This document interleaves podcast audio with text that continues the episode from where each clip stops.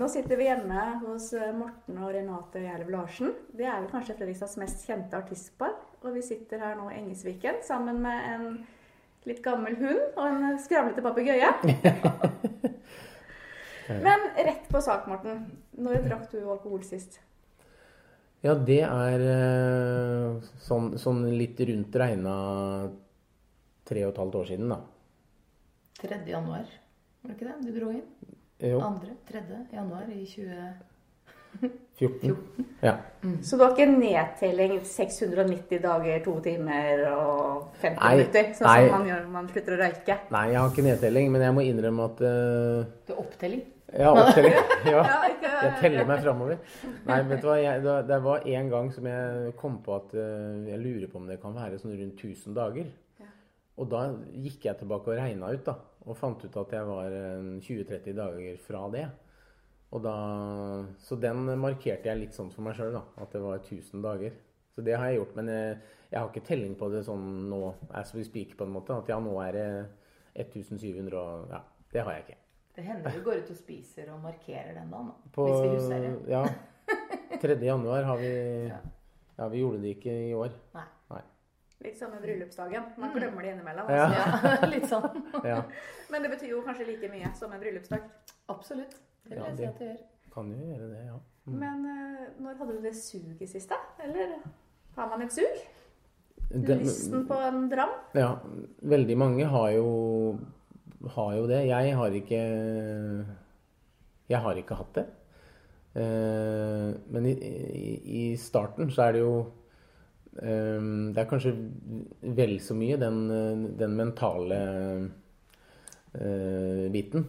Eh, at man liksom går forbi ølhylla i butikken og kjenner liksom at det, det rister litt i det, på en måte. Altså, sånn, det er ikke sånn nå, men, men sånn var det litt i, i starten. Eh, men det, det suget etter at Åh, bare én. Liksom det Det har jeg ikke Jeg har ikke slitt med det i, i hverdagen, på en måte. For du er, dere er jo en bransje der det er eh, stor tilgang på alkohol, det er kanskje litt fester etterpå. Mm. Og da kommer du med vannglasset ditt. Ja, det, det har vært situasjoner hvor jeg på en måte har unngått det litt, da. Altså, jeg, jeg står på scenen og gjør det jeg skal, og så går jeg hjem. Eh, altså litt sånn. Eh, for å ikke utsette meg, utsette meg for holdt på å si, unødvendige ting, da. Men uh, Det har gått med noen lite cola. ja, jeg, jeg har drukket mye cola, da. Ja. Og like til. Nei, jeg er, ikke, jeg er egentlig ikke det. Men, eh, men jeg, det har, jeg tror det har fordelt seg litt sånn jevnt utover. Men, eh, Men er du redd for at han skal sprekke, Renate? Nei, jeg er ikke det. Eh, I førsten så må jeg, tenkte jeg litt mer på det. Ja. Jeg vil si hele det første året Hører man litt sånn tasselyd nå, så er det da den gamle hunden vår som, ja. som fant ut at hun skulle le på seg. Og hvis det smeller, så går hun rett i døra. For hun er, hun er blind. Ja. Ja. Ja, nei, det, Man må på en måte gjennom et helt år. Ja, blind, døv og naken hund, liksom. Det er mye greier. Ja, vi skal ha TV nå. Ja. Ja, det skal vi ha. Eh, ja. Jeg var litt glad for at ikke det var det i forhold til vasking. um, nei, men for å komme tilbake til så var altså, Man må på en måte gjennom det første året, uh, føler jeg. Det, det var rart, rett og slett. Det første året. Første påska, første sommerferien, første bursdagen. Første, altså, alle de gangene hvor man liksom kanskje markerte litt ekstra, da. For sånn nå er det jo på en måte litt i en alkoholikers liv at man bruker jo alle anledninger til å kunne på en måte legalisere at man drikker. For de dagene er det jo lov, så da trenger det ikke å være noe. Da er det ikke noe problem. Føler jeg at du tenkte, og det har vi jo snakka om eh, etterpå. Um, så, så hele det første året var jo litt rart. Men, um, men han hadde jo en sånn trygghet i seg. Uh, en ro som, eh, som jo smitta over på meg. Som også gjorde at jeg tenkte Nei, jeg tror faktisk ikke jeg trenger å gå rundt og være redd for det. For du har jo fortalt i Fredrikstad Blad før, Renate, at du har vært medavhengig. Og at du har jobba mye med det her. Mm. Ja, det, det var jo et ord jeg ikke kjente til i det hele tatt før Morten var på behandling. Eh, og hvor det da ble snakka litt om eh, pårørende og familien, eh, familien rundt, og hvordan vi blir eh, medavhengig, på en måte lidende under sykdommen, da. For det er jo ikke det at vi er avhengig av alkoholen. Men det er jo det det gjør med familien. Eh, alkoholmisbruket til den ene personen, hva det gjør med oss rundt. Um, Ja, At du går og leter etter flasker hele Ja, men tiden det er på liksom på- vakt, eller hvordan er det? Det er jo på en måte Ja, det er, det er jo en liten del av det, men det blir jo noe med hvordan familien fungerer, mm. rett og slett. Um, en ting er jo Svaret. Ja, en ting er jo det. At man kanskje ikke stoler på 100% Sjekker opp. Har du huska å hente? Har du gått dratt dit nå? Men et stikkord er vel på en måte å dekke over. Altså, Ja, uten at man egentlig bevisst går inn for det òg, Ja. så, så gjør man nok det. Ja. Og jeg tok Jeg hadde sånn sky, mye skylapper av og på. Uh, hvor jeg liksom følte at jeg åpna dem opp litt og konstaterte at det, det her er jo ikke bra. Det her er jo ikke sånn man skal ha det. Jeg husker vi hadde noen sånne samtaler innimellom at ja, men jeg er ikke lykkelig, rett og slett. Hvorfor er jeg ikke det? Ehm, og ja, fant ut at det, det har jo med livsstilen vår å gjøre. Det er noe som skurrer. Det skal ikke være sånn som det er. Um, og da, det er mye tankemønster. Det er mye Man tar på seg skyld for mye rart. Føler ofte at det er Ja, det er min skyld at det ikke er bra. Og, altså, ja, det, er, det er mye usunt tankemønster òg, som på en måte er en del av den av- medavhengighetssykdommen. For Morten, hvorfor begynte du å drikke alkohol? Eller hvordan starta det? Man drikker litt sånn nå og da, og så tok det bare helt av, eller? Ja, eh, det som, det som er Ja, det, det er jo på en måte det som Det som skjedde. Altså det, det som er så skummelt med det, og det, det, det gjelder vel ikke alle mennesker. Noen kan jo drikke alkohol nesten hver helg hele livet uten å få et problem. Eh, Andre begynner å drikke, og egentlig fra første gangen så begynner du å hele tiden øke dosa, på en måte. Eh, og det Jeg husker at jeg var i Jeg prøvde jo å drikke litt når jeg var før jeg var 18, da. Som, Som kanskje mange av oss har prøvd. Ja, ikke sant. Jeg husker at jeg var i i, i eh, Skottland. Skottland. Skottland. Henne må hjelpe Ja, Nora litt. ja, ja. Eh, I Edinburgh.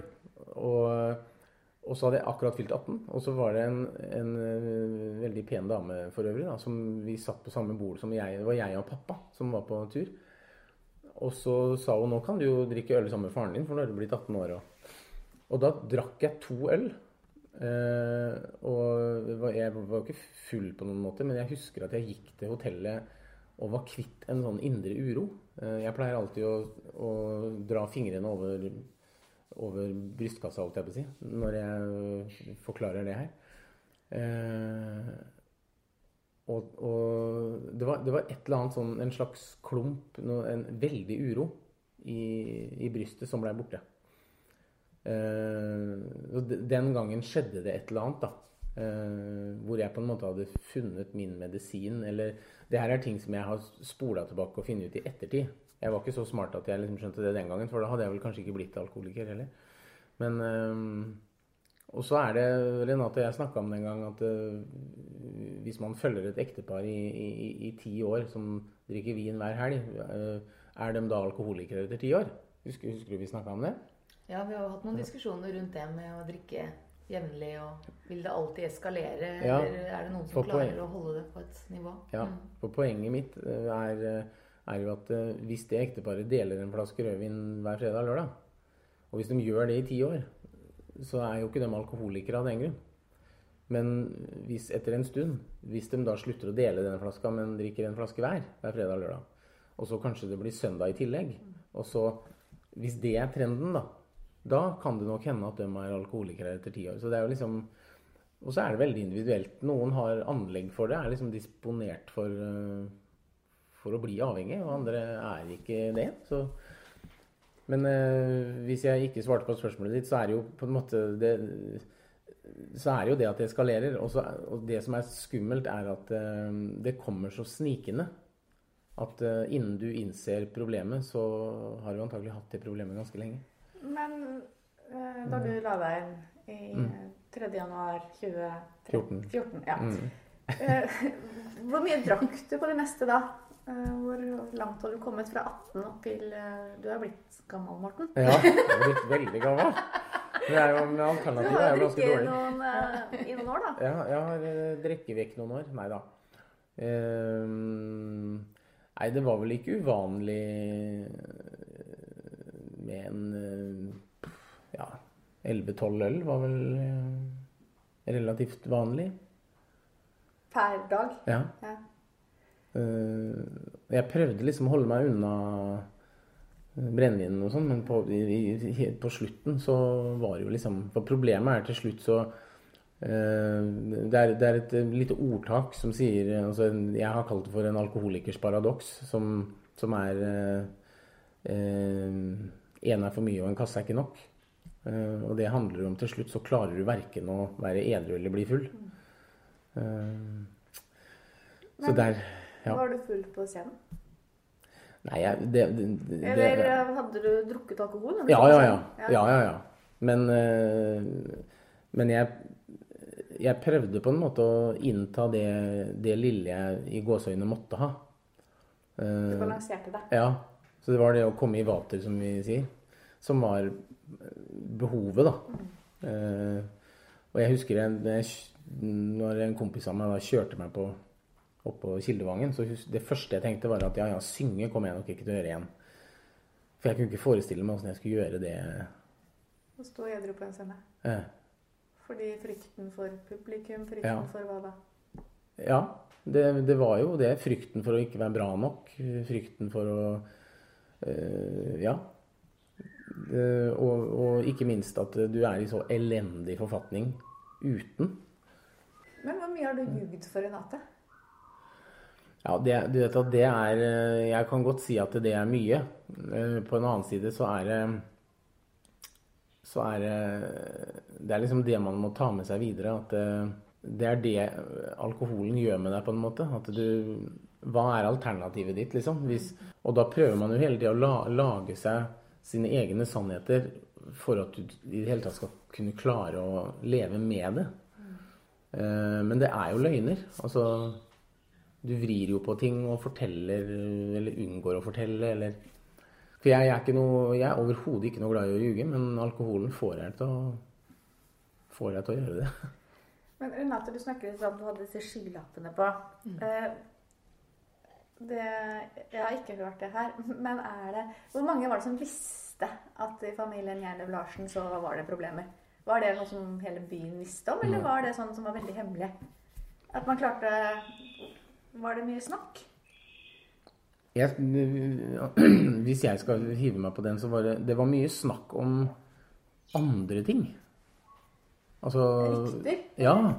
Som, som, som ikke var sant. Ja. Eh, Det var det ganske mye av. og Det går det an å gå 15-16-17 år tilbake i tid og finne i Fredrikstad Blad for den saks skyld. Ja. Som egentlig Det var jo egentlig en, en hjelp til meg om å avkrefte noen av ryktene. Men jeg, jeg har hørt veldig mye rart at jeg flytta til Vartei. Nei, det var ikke til Vartei, men det var noen i Vartei som fortalte det. Ja. Ja, at du var Ja, utro, at det var masse Det var andre damer Ja, det- i bildet? Det var det ja, som ja, var menn òg.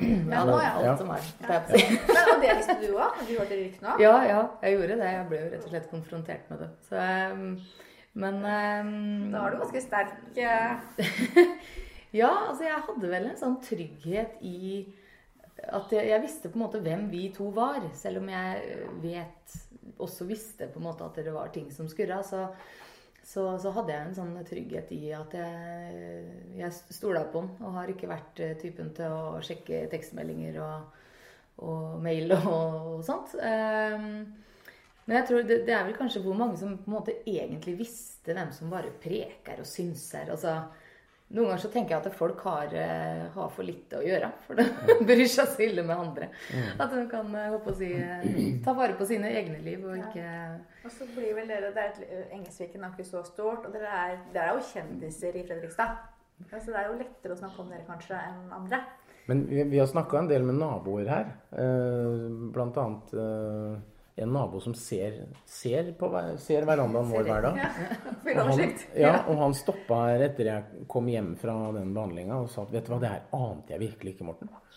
Eh, Så de som har bodd nærmest oss, eh, har vel kanskje mistenkt minst, da, for å si det sånn. Når når det gjelder sånne rykteting og sånn, så skal jeg jo være snar til å si at eh,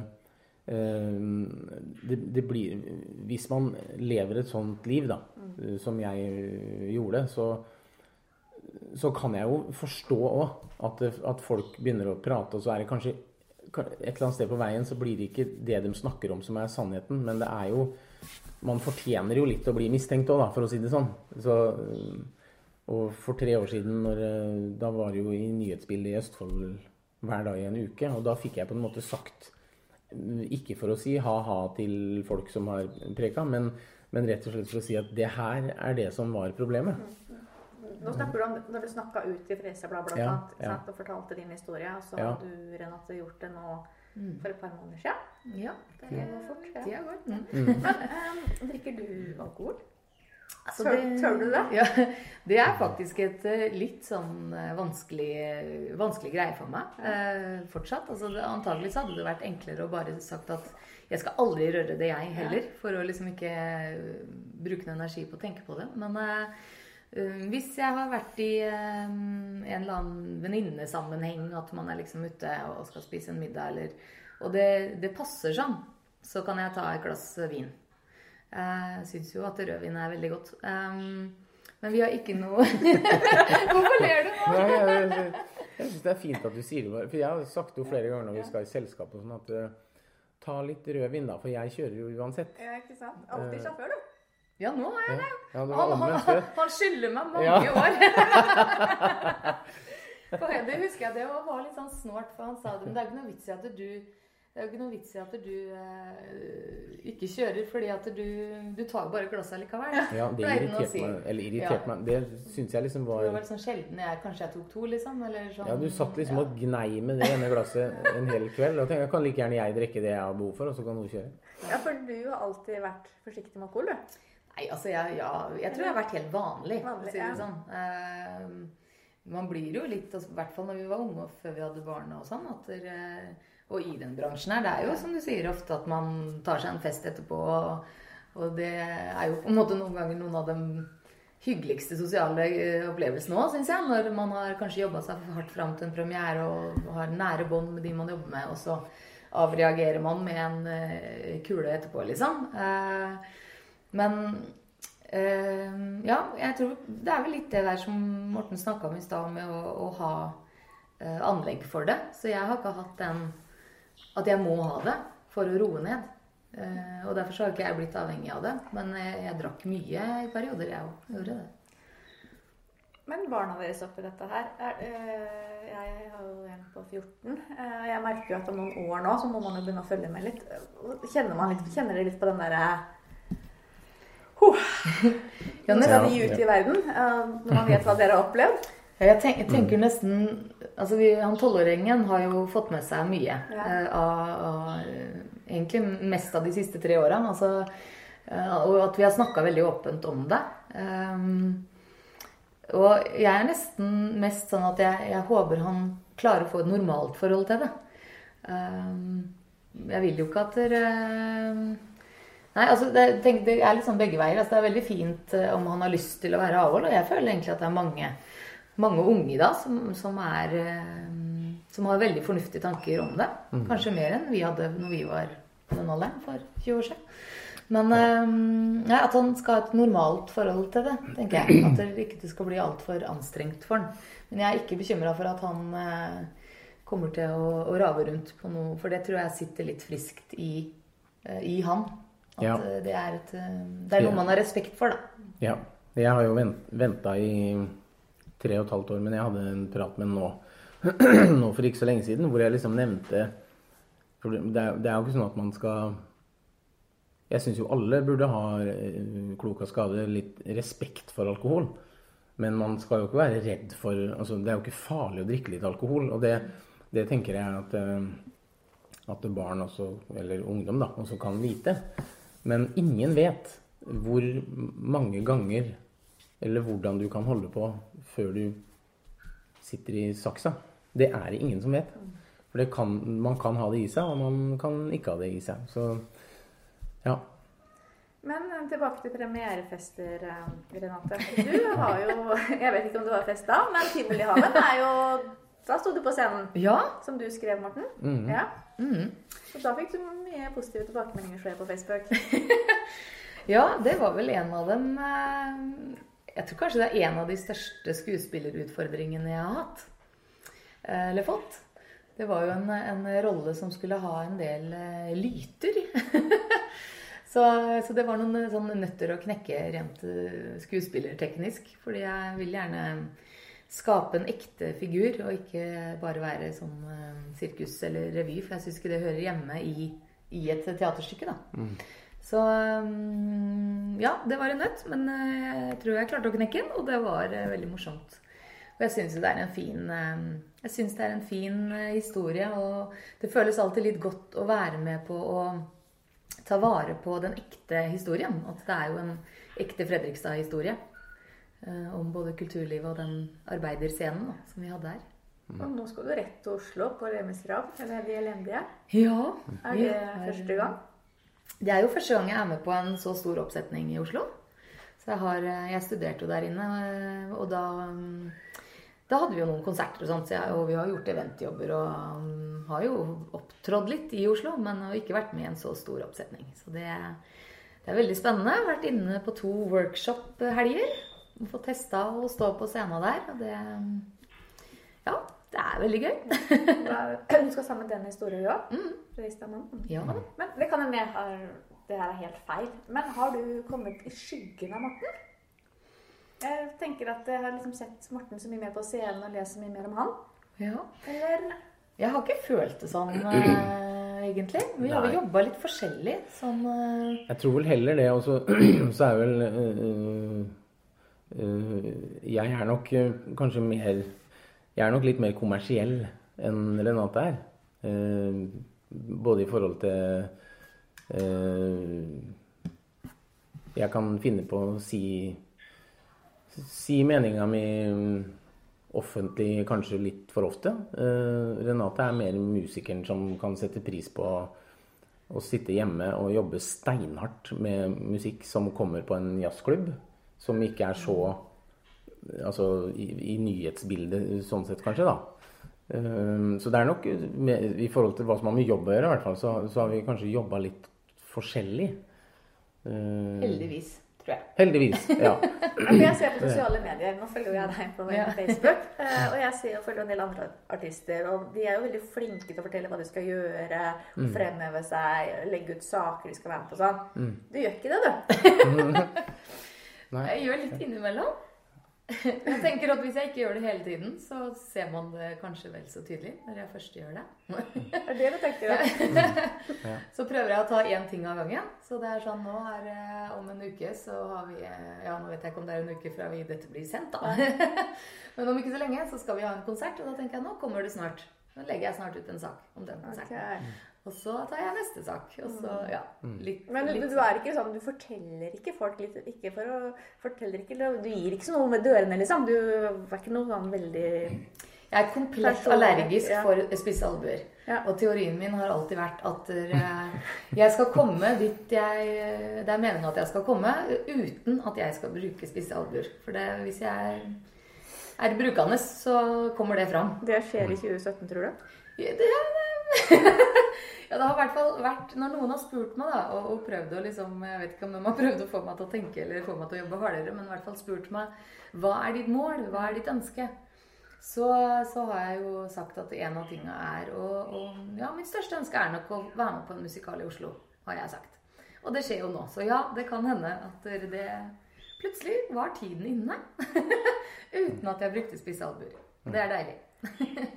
Dere to sammen på scenen konkurrerer dere innimellom om å få roller? Nei, heldigvis, når vi er mann og Ja, dame, ja, så men Ja. likevel så plutselig så tenker jeg at nei, vi må bare ha en av de, eller Nei, Det det, er ikke har, det sånn- tror jeg aldri jeg har uh, øh, Nei, det har faktisk heller vært at vi har meldt inn til produsenten en gang imellom. Altså F.eks.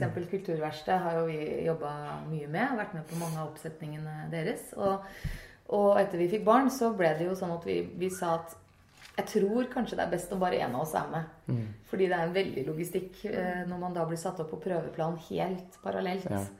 i mange uker. Um, det var jo en periode vi, eh, når Theodor, eldstemann, var liten, som vi, eh, vi hadde vanvittig mye barnepass. Og, og selv om vi på en måte har jobba mer, føler jeg, så har vi allikevel klart å balansere hverdagen. At vi har ikke fullt så mye eh, barnepass, faktisk. Hvis noen hører alarmen nå, så er det ikke det. Det er da papegøyen Pepsi som har Ja. lyst til å være med Ja. på. Vil være med på podkasten. Ja. Ja. Du hører den ikke, denne var, jeg, ja, nei, nå Du bare hører så blikket mitt. Nå merker jeg det. ja. Mm.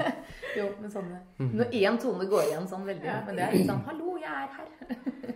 Så kan det vel hende det at vi, at vi faktisk eh, vi, vi sier jo faktisk nei til eh, en del ting òg. Sånn som nå til, nå til høsten, så, så har jo Renate har jo Lemis fra Ja, de er allerede litt i gang, men premiere er 8.9. Og så går jo den da litt ut i 2018. Eh, og da sa jeg på en måte nei til juleshow i år, da. Eh, så det er jo også en sånn ting som eh, som, som jeg Ja, det, det blir jo litt sånn familieprioritering, da. Det, Men for, du har permisjon fra jobben din, da?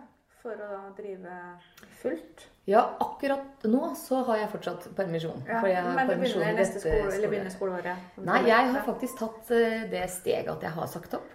Klingeren? Klin gæren. Ja. Nei, altså jeg, jeg, jeg Og jeg får jo alltid litt tårer i øynene når jeg sier det, fordi at jeg syns det Jeg jobba på Manstad skole, og det er fantastisk både kollegaer og barn.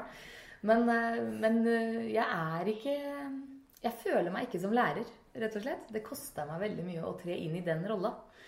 Og så nærmer jeg meg 40, og jeg tenker at eh, hvis man har muligheten til å leve av det man elsker hver eneste dag, så hvorfor i all verden skal jeg ikke gjøre det? så derfor så tenkte jeg at eh, jeg tar sjansen. Og eh, skulle det gå gærent at man plutselig står eh, for lang tid uten jobb, så skal jeg gå og banke på noen dører jeg, og spørre om noen trenger en musikklærer. Uten spisse albuer? Uten spesial. man kan bruke albuene for dem om de ikke er så spisse, vet du. Man kan Jeg Vil jo runde som alt annet på meg, for jeg runder albuer. Litt mer dystert. eh, For å livnære seg, så dere også synger i begravelser, begge to. Mm. Ja.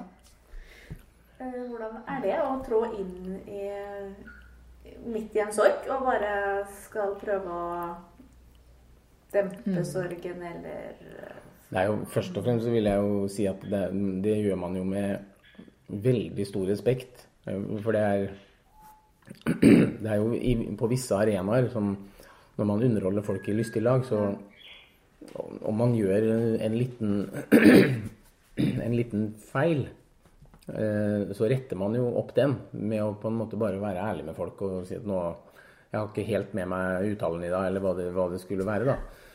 Men eh, i begravelse er jo ikke det Det er én sjanse. Det er én sjanse. Ja. Så er, du synger ikke en bokstav feil eller, eller misser en, en tone eller en note. Det gjør du bare ikke. Og det Så det, det er veldig sånn Jeg tok to års pause fra hele greia fordi at eh, folk er lei seg. Det det det er jo Det er vondt å se at eh, du kan se barn som er lei seg av å ha mista noen de er utrolig glad i. Det, så Ja, det er faktisk noen av de tøffeste altså, Det er jo veldig, veldig tøft å synge når det er unge som har gått bort. Eh, men når det sitter igjen barn som er på alder med våre barn, Ja. det er dem jeg blir Ja, det er- det er- eh, mest, nesten- mest rørt av. Ja. Men jeg har funnet en slags teknikk da, på å bruke den sangen jeg skal synge, som en trøst. Um, hvis det f.eks. er 'Der roser aldri dør', som jo eh, har blitt brukt veldig mye, og som fortsatt mange er veldig glad i, så synger man jo om at man kommer til et sted. Et sted som er så fantastisk at roser aldri dør der. Hvor ikke det er sykdom, det er ingen som lider. Um, og når man har den troa med seg òg, da, som vi har, så, så er det um, så er Så syns jeg det er enklere fordi jeg tenker at det er det er trøsten i disse orda som er det beste jeg kan gi de som sitter her akkurat nå. Men når du snakker om det nå, så er du blank i øya. Ja da. Jeg blir rørt, eh, jeg blir rørt rett som det er, jeg. Men er det sånn Så det fordi, er, eh, Når noen dør, eh, og hvis de kanskje ligger på sykehus eller noe, så, så er jo leger og sykepleiere De følger deg. Dere Mm. kommer, og de vet hva som skjer. Vi er jo familie. Dere kommer rett hjem. Mm. Klarer, dere klarer å ta det innover dere, skjønner jeg. Men hvordan er det bare å gå rett inn og rett ut igjen? Liksom, gråter du Mm. hele veien hjem da? Liksom, eller? Ja, det har skjedd. Det har skjedd. Da måtte jeg ringe mamma og snakke om kakeoppskrifter. Ja. Jeg trengte å avreagere for neste, neste jobb. Men eh, ja, det, det kommer litt an på dagsform. Og så er det Det er fantastiske folk som jobber rundt dette her òg. Eh, begravelsesagentene, prestene og organistene. Er, man møter veldig mye flotte mennesker. Mm, og, og det, er, eh, det er selvfølgelig mange ganger jeg, jeg, jeg sitter der og Jeg har faktisk fått det spørsmålet fra en, en begravelsesagent at 'blir ikke du rørt'? Uh, jo, det gjør jeg. Eh, men, um, men jeg har måttet lære meg den teknikken til at når jeg begynner å synge Og heldigvis har det endra seg, for før så kunne det være sånn at jeg begynte å gråte når jeg begynte å synge. Men nå har det på en måte blitt sånn at idet jeg begynner å synge, så roer det roer seg. Men det er også derfor at man finner den derre kimen i sangen, da. Som er en trøst. Eh, Så jeg må alltid liksom finne mm, hva, Hvordan skal jeg formidle den sangen her? Er det at jeg tenker at jeg synger den til en spesiell person? Og da må det jo helst være noen andre. Altså, Så man må finne sin egen historie, da. Men jeg tenker at det er sunt jeg, å fortsatt la seg røre. Og jeg syns det, en- det er en berikende jobb. Man får høre så mange bilder av så mange flotte mennesker. Så jeg tror vi reflekterer ganske mye over både livet og hvordan man skal være som menneske når man sitter og hører så mange minneord. Jeg, jeg, jeg tenker at vi synger, Når vi er ute og synger i bryllup og begravelse, så blir vi, vi blir jo veldig ofte minna om hva man faktisk eh, lover for å snakke om bryllup. da. Ja. Hvilken pakt man faktisk inngår. Eh, det blir vi ofte minna om. For vi hører de orda eh, ofte. Det var god terapi en stund å synge mange bryllup etter Ja, hverandre. Det mm. var veldig koselig. Og så er det og så, og I gode dager. Sammen, Ja. Men sang dere sammen i bryllup, eller? Ja. Ja. Og så er det, er, det som ofte er med meg og Renate, er at og Renate er jo høyskoleutdanna pianist også, ikke bare sangerinne. Sånn at vi Det er liksom litt sånn eh, tre for to, eh, på en måte. For og Renate er på en måte men, men rent sånn så snakker jeg ikke sånn penger og, sånn, men også rent sånn menneskelig, da, så er det på en måte en pianist og to sangere i, i, i det vi gjør, da. Og det, det er litt sånn enkelt å forholde seg til òg. Så får man liksom duett, tostemt sang og, og sånn. Men eh, vi blir ofte minna om om det, og i begravelse, så, så noen av disse minneorda, når, eh, der hvor familien går opp og sier noe som de liksom oppsummerer det de har hatt sammen med det mennesket. og Det, det er egentlig utrolig givende, da. Altså det, det gir Det, det porsjonerer den der livskvaliteten uh, på et vis. Um, og så må man jo egentlig gjøre litt som eh, Altså det, det, det med at man må være profesjonell i det, da. At eh, når man spiller et eller annet drama på scenen, så må man jo hente fram følelser for, å, for at det skal bli ekte. Men så må du sette en stopper et sted. At ikke det går over den grensa hvor du blir privat og hylgriner, liksom. Men, men, og det må man jo lære seg, da. Ja. Kommer en katt om? Ja, kom det en katt. Ja, vi har en som har lyst til å flytte inn her, så. ja. Han, eh, Han har diabetes. han har diabetes. Fikk vi greie på. Ja, ja, det er ikke dyret vårt, da. Nei, nei, det er naboen. Naboen sin. Ja. Men Det har jo gitt en dimensjon, vil jeg si, som artister og sangere. Ehm, alt vi har opplevd. Altså, man kan bruke Alle kan jo bruke det de har opplevd. Altså at man blir rikere og mer klokere av erfaringer. Men, men når man står på scenen, så er det en fordel å ha en stor ryggsekk, egentlig, som man kan ta opp. Det man trenger er liksom om man skal spille sorg, eller om man skal spille fortvilelse, eller uh, at man uh, kan liksom bare lokke opp den skuffen uh, for å hente fram den følelsen. For det å bruke egne erfaringer og følelser, det virkelig blir ekte spill og sang. Og du kan liksom røre noen så de kjenner det inn i magen. Og Ja. det, det føler jeg at vi har Ja, vi er, er faktisk takknemlig for det som har skjedd. Jeg har virkelig en klokketro på at det var meninga. At vi skulle gjennom det der. For å kunne komme ut som enda rikere mennesker. Ja, og så tenker jeg For det, det er jo det, er jo det blir jo alltid sånn eh, Vi skal jo alltid ha en forklaring på, på, på alt som skjer. Eh, jeg, jeg tror at det er, det er ikke nødvendigvis at vi alltid skal finne ut hvorfor, hvorfor ting skjedde. Det, det jeg har hørt en del i senere tid, var jo liksom sånn at eh, etter alt som har skjedd, så har du på en måte eh, blitt religiøs. Eh, og det er en ting som jeg ofte sitter inne med, at, uh, at uh, jeg, jeg liker ikke å liksom på en måte bli sånn kategorisert på Altså Man har kommet til en tro da, som, som kristne mennesker, på en måte. Men å være religiøs, det er på en måte Da murer du deg inne i et eller annet lokka system og, og skal tilbe et eller annet. Men å være kristen er liksom en, en sunn tro på noe vi opplever har hjulpet oss. Og det, det mener jeg på en måte bare er bra da, for den som, for den som har det sånn og vil ha det sånn. Eh, så det, det er en ting jeg har tenkt mye på i det siste. Og liksom ikke mase med det religiøse opplegget. Jeg er ikke religiøs. Du er ikke religiøs. Nei. Men jeg tror på Jesus. Det er liksom eh, Ja. Det kan jo Vi det, være vi har det bra, og vi er de samme. Vi er de samme menneskene. Vi, For det er noen som lurer vi, på. ja. Mm. Vi vi ler- av det samme. Det der da? Ja, da, jeg tror faktisk du må si Ja, det stopper, Nå det er det her, slutt. altså. Nei, det stopper den til her. Stopper.